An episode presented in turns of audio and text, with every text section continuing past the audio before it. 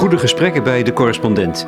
Deze keer met bestuurskundige Paul Frissen over zijn prikkelende boek De Fatale Staat. Paul Frissen, bestuurskundige. We hebben even domicilie gevonden bij een uh, woningcorporatie. Nou, dat heeft nogal wat met besturen te maken gehad de laatste tijd. Maar de actualiteit van deze week is dat twee bestuurders ervoor kiezen om af te treden, op te stappen. Een minister en een staatssecretaris. Hoe ziet u dat, om, om daar maar eens mee te beginnen? Is dat een uh, menselijk drama? Is dat uh, een bestuurlijke tragedie? Ja, het is natuurlijk een menselijk drama, maar dat is op zich niet zo relevant, omdat uh, in de politieke orde ministers, staatssecretarissen horen af te treden als het parlement verkeerd hebben voorgelegd. En uh, nou, dat was hier volop aan de orde. Uh, los van het feit wat de verklaring daarvoor is, of dat duidt op slordigheid of op dingen die geheim gehouden moeten worden. Maar als er tussen, tussen bewindspersonen en de Tweede Kamer, uh, de volksvertegenwoordiging, op dat punt een vertrouwensbreuk is, dan past er een symbolisch offer en dat is het aftreden. Een symbolisch offer. Wat is dat precies? Of waarom is dat nodig? Kijk, de politiek is in, uh, in allerlei opzichten een symbolische orde waarin betekenis wordt geproduceerd, uh, die een specifieke rol en functie in een samenleving uh, vervult. die symbolische orde berust op een aantal uitgangspunten, een aantal principes, een aantal afspraken. en als die orde wordt verstoord door, nou, door dit politieke feit, dan moet er een daad plaatsvinden. Niet omdat mensen in persoonlijke zin verkeerd zijn, maar omdat die orde dan wordt aangetast. En die verdient dan herstel. En het aftreden eh, is daar een, een, een belangrijke symbolische uitdrukking van. Daarom is het ook erg belangrijk om ook altijd te blijven volhouden dat het hier gaat om een, een, een schuldverklaring in politieke zin. En niet in juridische of, of economische of maatschappelijke zin. Het is in politieke zin zo. Dus het gaat ook niet om uh, dat, uh, stel dat minister Opstelten nog een tweede termijn zou willen, zou willen ambiëren, wat niet zo waarschijnlijk is.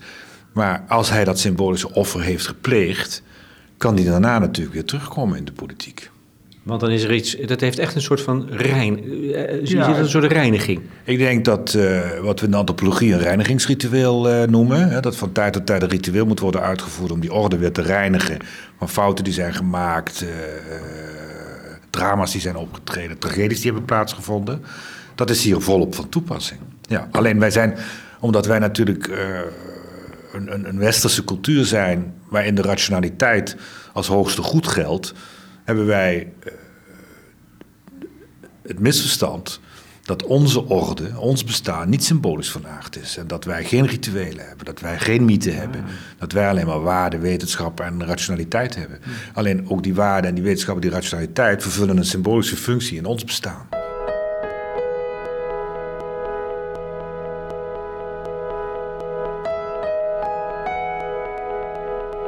Er zijn eigenlijk drie dingen die ik in uh, het gesprek met u, Paul Frisse, wil aan de orde stellen. Dat, dat is uh, de symbolische orde, maar dan in wat bredere zin, de tragiek en leiderschap.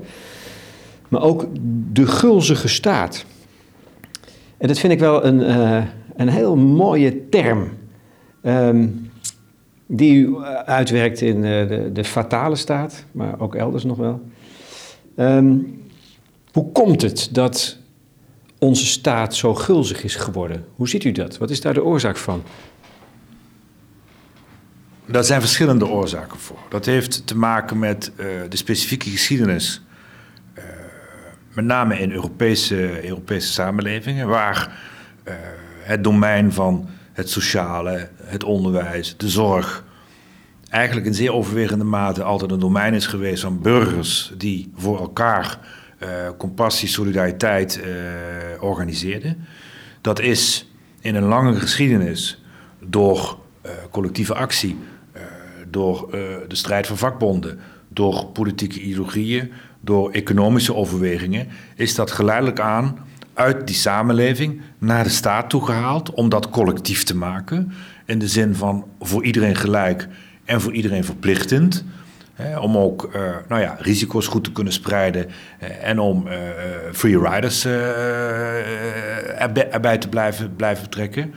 Maar dat heeft, vervolg, dat heeft als gevolg gehad dat om, waar die samenleving heel erg goed in was, namelijk om die solidariteit en die compassie op een hele gevarieerde en gedifferentieerde manier te organiseren, passend bij specifieke stromingen, bij, specifieke religies of levensbeschouwingen of opvattingen, is dat in dat domein van die staat heel erg collectief en dus abstract en anoniem geworden, waardoor het draagvlak en de legitimiteit uh, voor dat type voorzieningen nou ja, zwakker is geworden, omdat toch weinig mensen uh, zullen ervaren dat het betalen van belasting hetzelfde is als het uitdrukken van diep gevoelde solidariteit.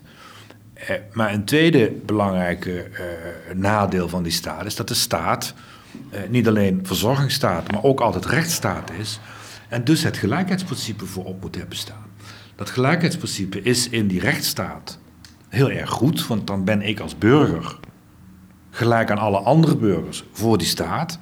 Maar ik ben voor die staat gelijk in mijn verschil als burger. Die verzorgingsstaat keert dat eigenlijk om en zegt: nee, die gelijkheid is niet alleen een juridische, politieke gelijkheid voor de staat, maar is ook een maatschappelijke en sociale gelijkheid. En als je dat wil afdwingen via de staat en de, de verzorgingsstaat, betekent dat je uh, mensen in hun verschil moet gelijkschakelen. Uh, dat vergt zeer omvangrijke bureaucratische systemen zeer omvangrijke toezichtssystemen, zeer omvangrijke controlesystemen, omdat die samenleving natuurlijk voortdurend de neiging heeft om zich te onttrekken aan die, aan die gelijkschakeling. Nou, dat is precies wat we nu zien. En daarom hebben we hele ingewikkelde wetgeving, hebben we heel ingewikkelde bureaucratische systemen, omdat die wereld nou eenmaal ingewikkeld is. Dus dat is niet een soort gulzigheid als een samenzwering, maar dat is veel meer een soort gulzigheid die een autonome logica is. Dat is nou eenmaal omdat die verzorgingsstaat zo werkt. Om het heel simpel te zeggen, uh, de verzorgingsstaat heeft een soort dynamiek. Uh, je benoemt een probleem, daar zet je vervolgens geld bij. En dan constateer je vervolgens na een aantal jaren dat dat probleem groter is geworden omdat dat geld natuurlijk een aanzuigende werking heeft. Nou, dat hebben we gezien bij de rugzakjesproblematiek, bij de sociale zekerheidsproblematiek. Nou ja, en daar kan die zorg, dat is niet omdat die verzorgingsstaat een domme staat is, omdat het slecht geregeld is. Maar ja, als jij er belang bij krijgt om een probleem te hebben, want dan krijg je geld, dan haal je alle andere matigingsmechanismen die wel in die samenleving zaten, haal je weg. En dan wordt die burger calculerend gemaakt. En dus gaat die staat zich vervolgens uh, controlerend gedragen ten opzichte van die calculerende burger. Nou ja, dat is die ene kant van die gulzigheid, die bureaucratische machine die maar doordendert. Aan de andere kant is er ook in dat domein van die verzorgingsstaat ja, een groot belang voor wetenschappers, voor professionals, eh, maar ook voor gewone burgers, eh, om wat zij hoogstpersoonlijk vinden dat een maatschappelijk vraagstuk is, dat de overheid daarin optreedt. Je kunt het iedere avond op tv zien, er komt een hoogleraar in beeld, die heeft een onderzoek gedaan naar het een of andere vraagstuk. Nou, je kunt altijd wachten op de afsluitende conclusie, daar zou de overheid wat aan moeten doen. En daar komt zoiets als onze wetenschappelijke blik op de wereld, onze rationaliteit in beeld. En um, wij spraken elkaar eerder deze week eh, bij Toneel op Amsterdam, op het podium van de stad Schouwburg. En het ging eigenlijk over tragiek. En dat onze moderne tijd niet om kan gaan met tragiek. Dus als er ergens een probleem is, of iemand gaat per ongeluk dood, en het ligt ergens aan, dan, moet daar, wordt daar meteen beleid op, op uh, afgestemd. Want dat kan niet. Dat is toch, en dat is toch de onderliggende oorzaak, dat, onze, dat, die, dat de verlichting, de, de, de, de mogelijkheid om rationeel over de wereld na te denken, leidt tot het idee dat je het ook kunt beheersen en controleren. En dat mondt dus uit in een, in een, in een, in een nou ja, dat is dan die gulzigheid, in een almaar uitdijend beleid.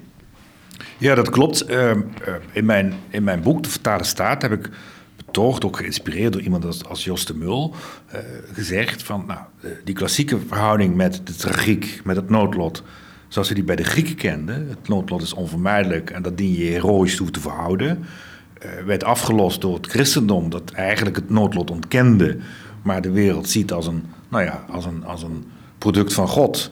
Uh, waar je je deemoedig toe moet verhouden en waar je eventueel in hiernamaals uh, mee verzoend kunt worden. Heeft die moderniteit gezegd: nee, dit, er is, dat noodlot gaan wij op aarde bestrijden. Omdat wij kennis hebben, omdat wij inzicht hebben. en omdat wij door hard te werken en door goed na te denken. allerlei oorzaken op het spoor kunnen komen. Wat nou dat noodlot verklaart.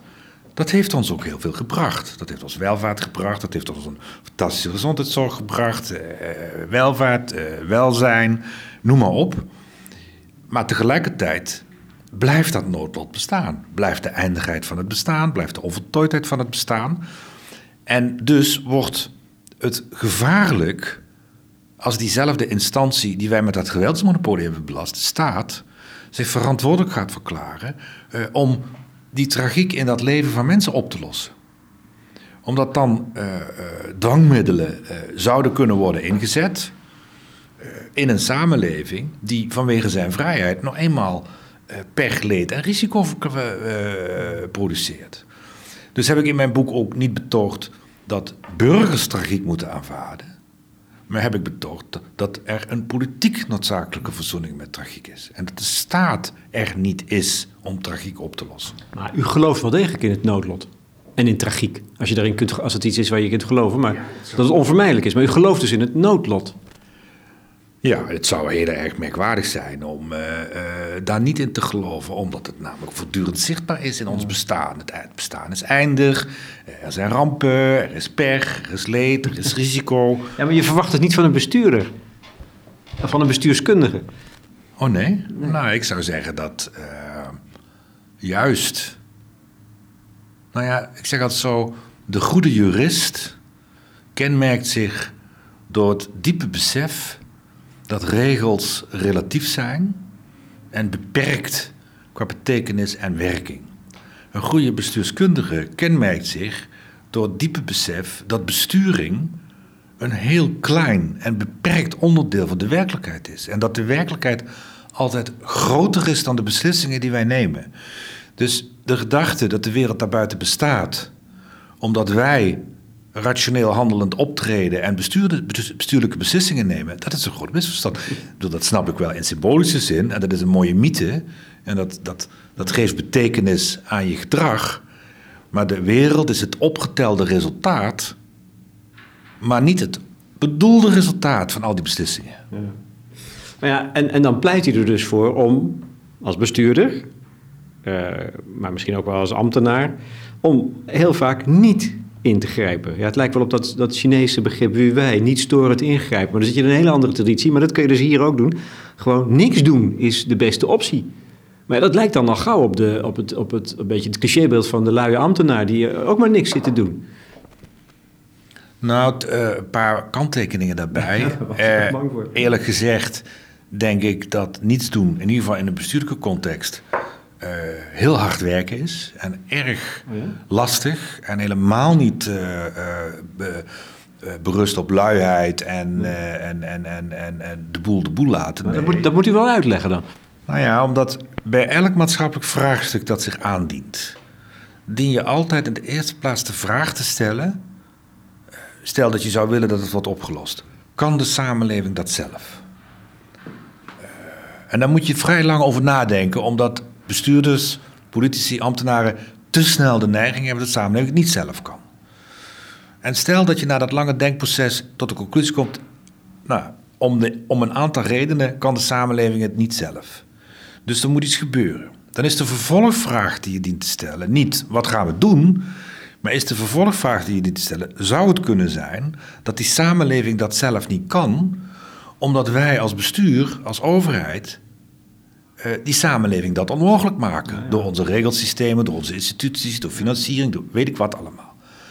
Nou, en als je daar zegt, nou dat zou best eens kunnen, dan is de vervolgactiviteit bij niets doen, is dus hard gaan werken aan de terugtocht.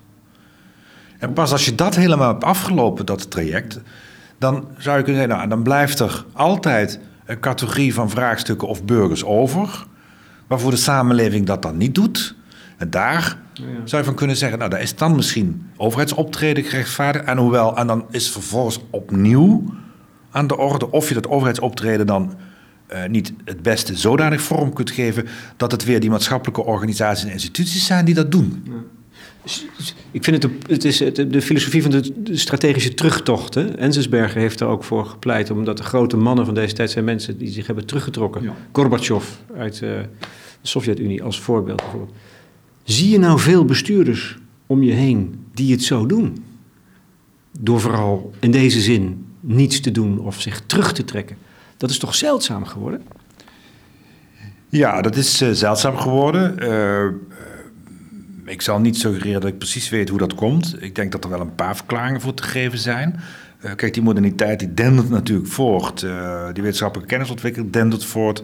En buitengewoon veel professies en disciplines zijn er uitstekend in de staat om datgene wat zij als oplossing hebben, om daarbij maatschappelijke problemen te zoeken die daarbij passen.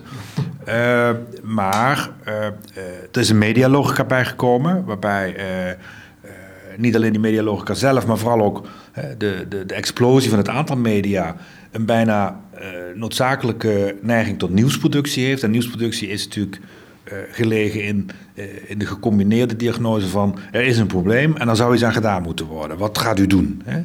Nou ja, dat, dat zie, je, zie je optreden.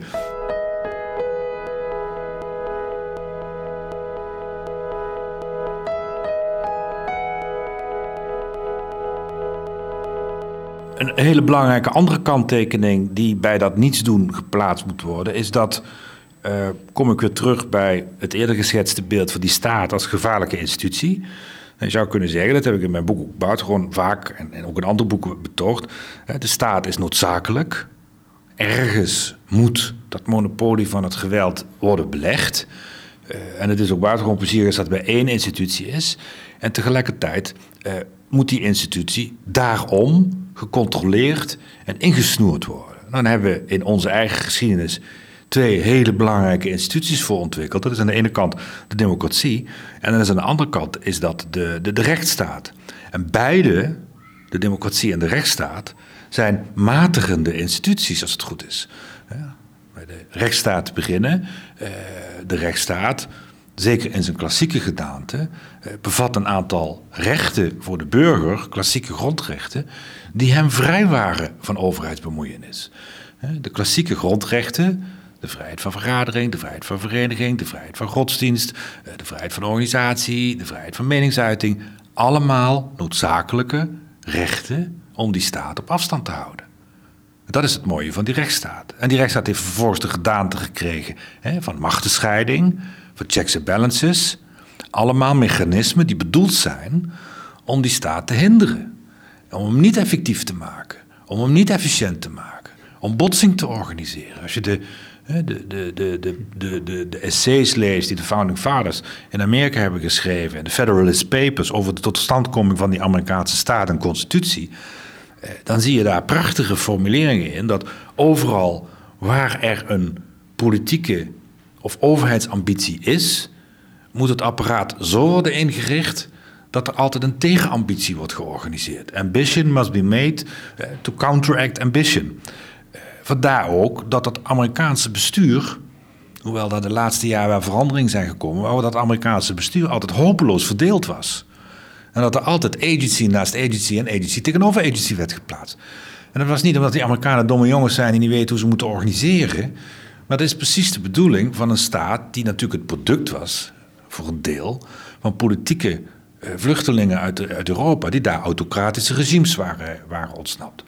Dus in die zin is niets doen en de staat insnoeren en in zijn ambities beperken, uh, is een hele uh, lastige activiteit die veel constitutionele arbeid vereist en waar je allerlei instituties voor moet oprichten. Dat is die rechtsstaat. De democratie, nog zo'n principe van matiging en controle, kun je opvatten, en dat is de dominante eh, en heersende opvatting, als het regeren van de meerderheid. En die opvatting van democratie heeft die van die staat natuurlijk buitengewoon bevorderd. Maar mijn opvatting van de democratie is dat het, het kernbegrip van de democratie is de minderheid. En de democratie is ook alleen maar zinvol te begrijpen vanuit het feit dat we allemaal verschillend zijn en verschillende opvattingen hebben. En dat we dus een politiek besluitvormingssysteem nodig, heeft, eh, nodig hebben. Dat die rechten van die minderheden, om zelf hun leven vorm te geven, zo lang mogelijk in stand houdt. Dus de, de, de democratie in die zin hè, is, een, is, een, is een institutie uh, die ook tot matiging dwingt. Hè, en die ook zegt: het is gevaarlijk als er een dictatuur van de meerderheid ontstaat. Tocqueville heeft daar al uitgebreid over, over geschreven en zag dat al heel vroeg ook als grote risico van die democratie. Hoezeer hij ook op die democratie gesteld wordt.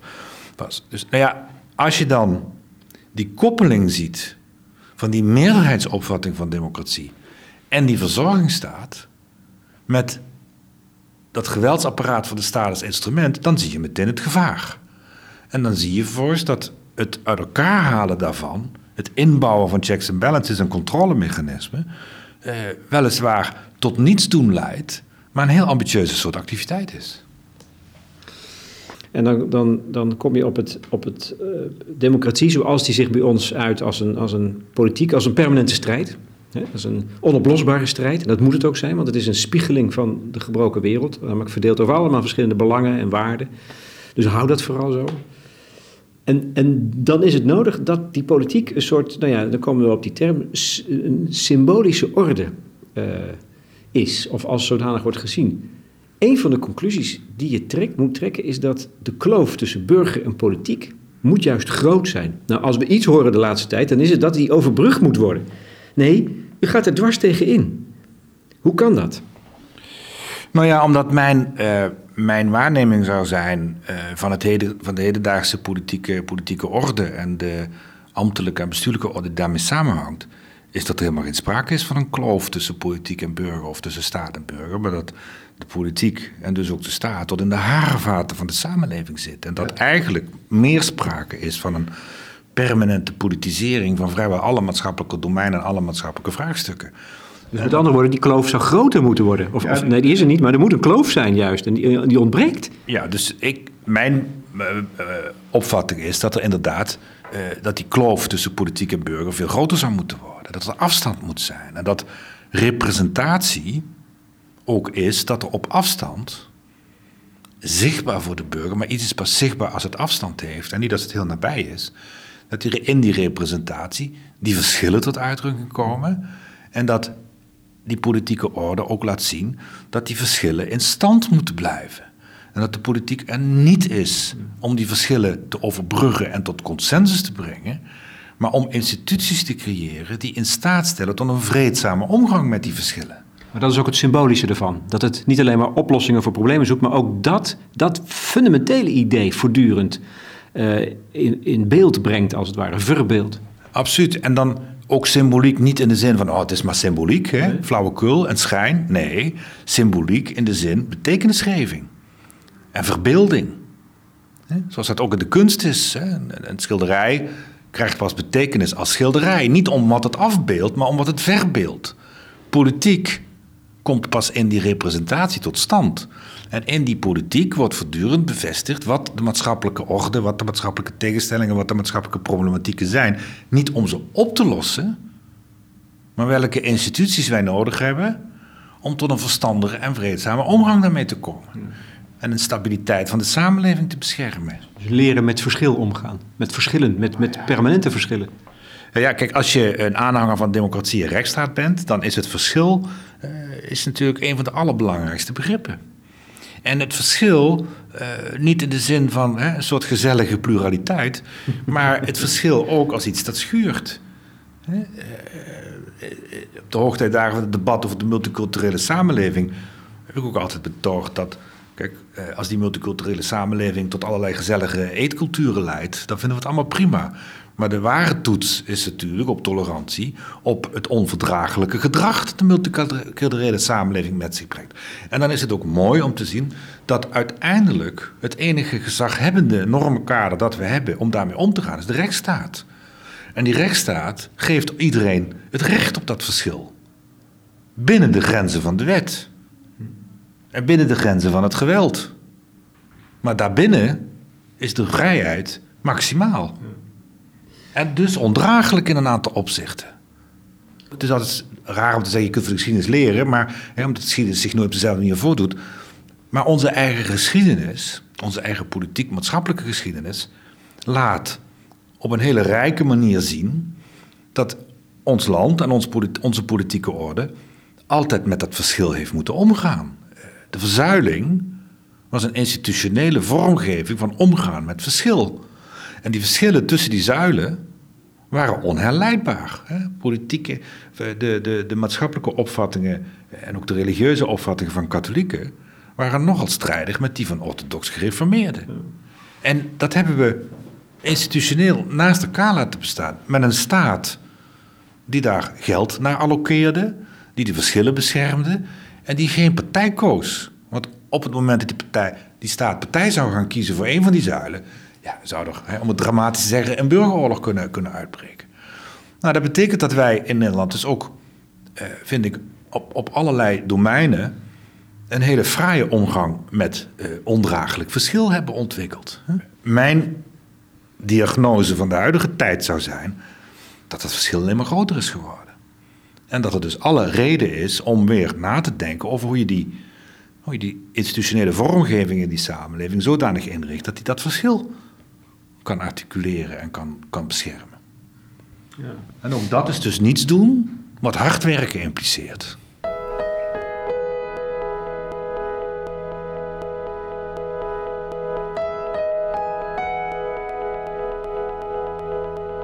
Nou, nou, één ding hierover.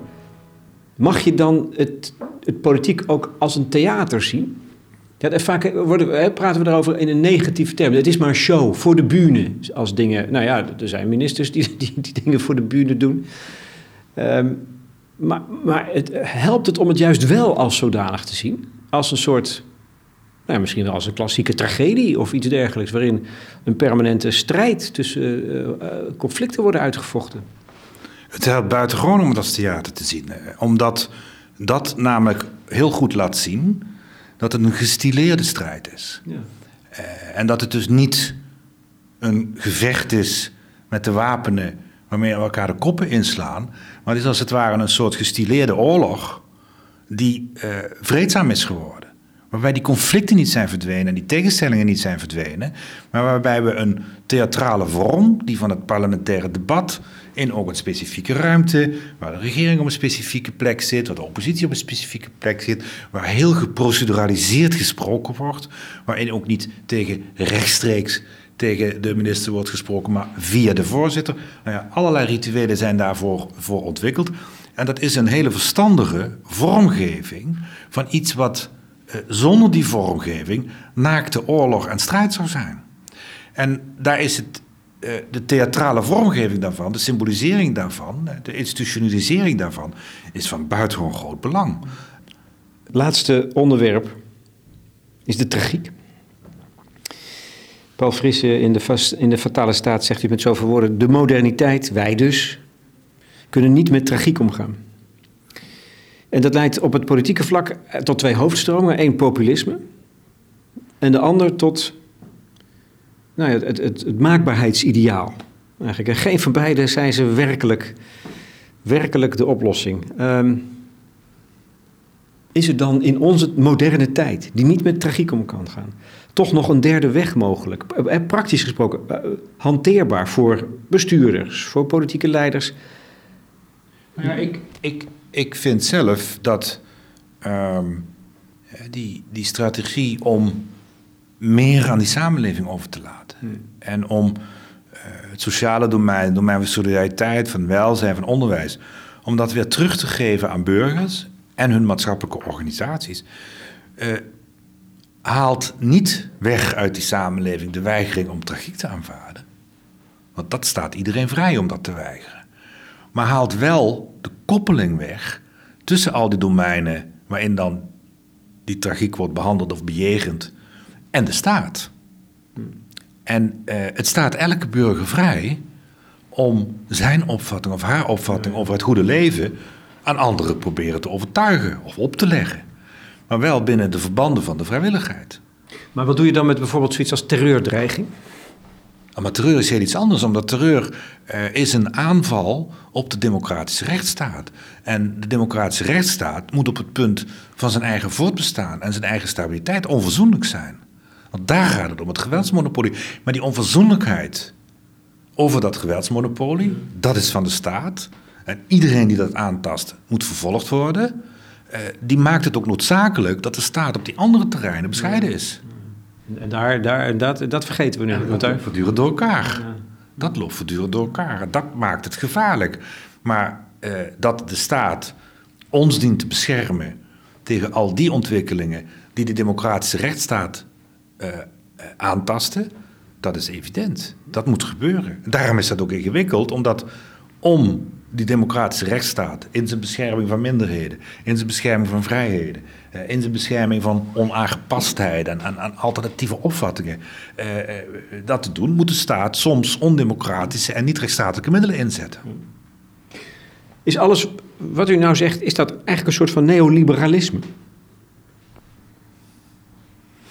nee, dat, dat, dat denk ik niet. Ik bedoel, term neoliberalisme is natuurlijk in zijn, in zijn filosofisch-wetenschappelijke uh, definitie heel erg uh, ambigu.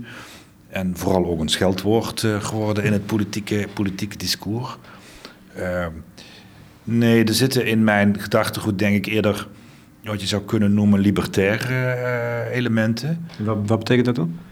Nou ja, en, die besef dat de staat uh, uh, erg ingestoord moet worden omdat het een gevaarlijke institutie is en de burger uh, veel vrijheden moet, moet hebben. Tegelijkertijd heb ik niet het, het toch een beetje naïeve, bijna individualistische vrijheidsbegrip dat, dat aan die stroming aankleeft. ben ik sterk ervan overtuigd, in ieder geval de Europese geschiedenis een geschiedenis van gemeenschappen en gemeenschapsvorming is. En dat in de daarmee samenhangende instituties nou ja, veel te vinden is, eh, wat ook nu nog bruikbaar is om die samenleving op een bepaalde manier te ordenen. Ik vind vaak, heb ik eh, in het debat met D66 is dat altijd mijn debat met hun, is dat hoewel ik hen aantrekkelijk vind vanwege eh, de hoge waarde die zij toekennen aan burgerlijke vrijheden, hebben zij ook hele uitgesproken opvattingen wat burgers met die burgerlijke vrijheden moeten doen. En dat kan niet de bedoeling zijn. Dus mijn, mijn, mijn betoog zou zijn hè, dat de burgerlijke vrijheid jou het fundamentele recht geeft om je ongeëmancipeerd te gedragen. En dat ook het recht op vetzucht een vrijheidsrecht is. En dat je dus niet met dat recht op vrijheid ook een specifiek soort gedrag moet impliceren wat burgers dan moeten vertonen.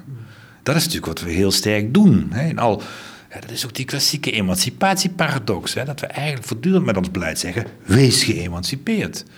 Wat natuurlijk een hele rare uitspraak is. Hè? Net wees zelfstandig. Dat burgers het echt het fundamentele recht hebben om domme dingen te doen. Ja. En hoe moet je daar dan als leider, eh, nou ja, dan zie je dat er maar, eh, zie je er maar op toe. Er is... Dat is die, dat is die, die dat is die, die, uh, die fantastische scène uit Monty Python. Waarbij de grote goeroe voor zijn groep staat en dan uh, zijn aanhangers roepen. Uh, uh, hij zegt dan: You are all individuals, we are all individuals. En dan staat er één op zegt: I am not. Ja, dat, hè, dat is prachtig.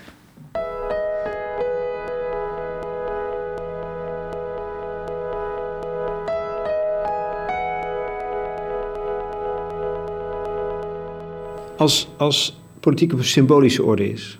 Bijna een soort theater. Dan wordt stijl ook, hè, dan kun je er bijna naar, naar, kijken in esthetische termen. Dat moet je ook doen, vooral niet in morele termen of in waarheidstermen, nee. Dus je praat erover in termen van stijl. Daarom is het populisme als stijl zo effectief. Omdat het eigenlijk precies doet wat de, de, de symbolische orde van de politiek vraagt. Um, dan pleit u tot slot voor een soort fatalistische levenshouding. Of stijl bijna.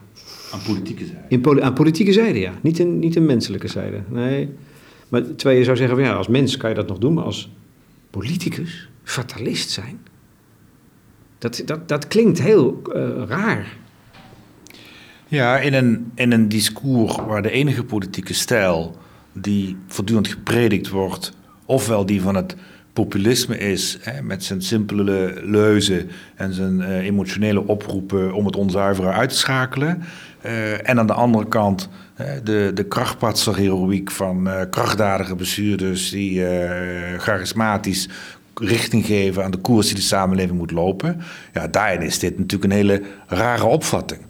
Maar in historisch perspectief is, is de opvatting van politiek die bescheidenheid predikt, politiek die matiging predikt, politiek die terughoudendheid predikt. Nou, is een heel uh, respectabele, respectabele stijlsoort. Hè. Ik denk ook zelfs dat voor een dergelijk type politiek heel veel electorale ruimte is. Hè. Ik weet nog goed dat ik, toen ik, toen ik nog, toen ik nog politiek actief was in de Partij van de Arbeid, lang geleden, jaren 70, 80, was ik ook een groot liefhebber van Dries van Acht. Nou, je kon je in die tijd in de Partij van de Arbeid niet gehater maken... dan ook maar een glimp van sympathie voor Dries van Acht te vertonen. En, uh, terwijl ik, wat mij en hem altijd zo aansprak... was dat hij uh, toch systematisch, op de hem unieke wijze... Uh, liet zien dat politiek niet de maat van alle dingen was. En zich daar ook af en toe aan ontrok als een symbolische daad. En, met veel gevoel voor ironie ook, dacht ik. Absoluut, een buitengewoon ironische houding die zeer gezond is. En hij was daar zeer populair mee. Ja. Ik verwijs ook terug naar iemand als Pim Fortuyn. Wat je ook van verder van zijn gedachten goed vindt, dat was veel wat ik echt verwierp. Maar in zijn stijl had hij regelmatig het betoog: ik ga dit niet voor u oplossen. Dat moet u zelf doen. En hij was ook altijd heer en meester in die mediaomgeving. Hij zei tegen Wouke van Schorrenburg, zou je niet terug naar het fornuis gaan? Nou, er is echt geen mediatraining waar je dat leert. dat wat een verstandige uitspraak is. Dus er zijn veel meer stijlrepertoires mogelijk en ook electoraal aantrekkelijk eh, om te beoefenen. en het, de fatalistische incorporeert gevoel voor tragiek in feite. Gevoel voor tragiek. Het zal niet helpen. Laten we bescheiden zijn. Probeer het als samenleving zelf op te lossen. Organiseer ook vooral veel verschil. Probeer dat allemaal niet toe te dekken. Dat, is een, dat, lijkt mij een stijl uh, die zeer wel denkbaar is. Nou, Paul Friese, dankjewel. Over deze razend interessante beschouwingen over de beperktheid van de mens. Die je ook moet doordringen, als het ware, in degene die leiding geven. Want daar gaat het over. Hè? Dank voor het gesprek.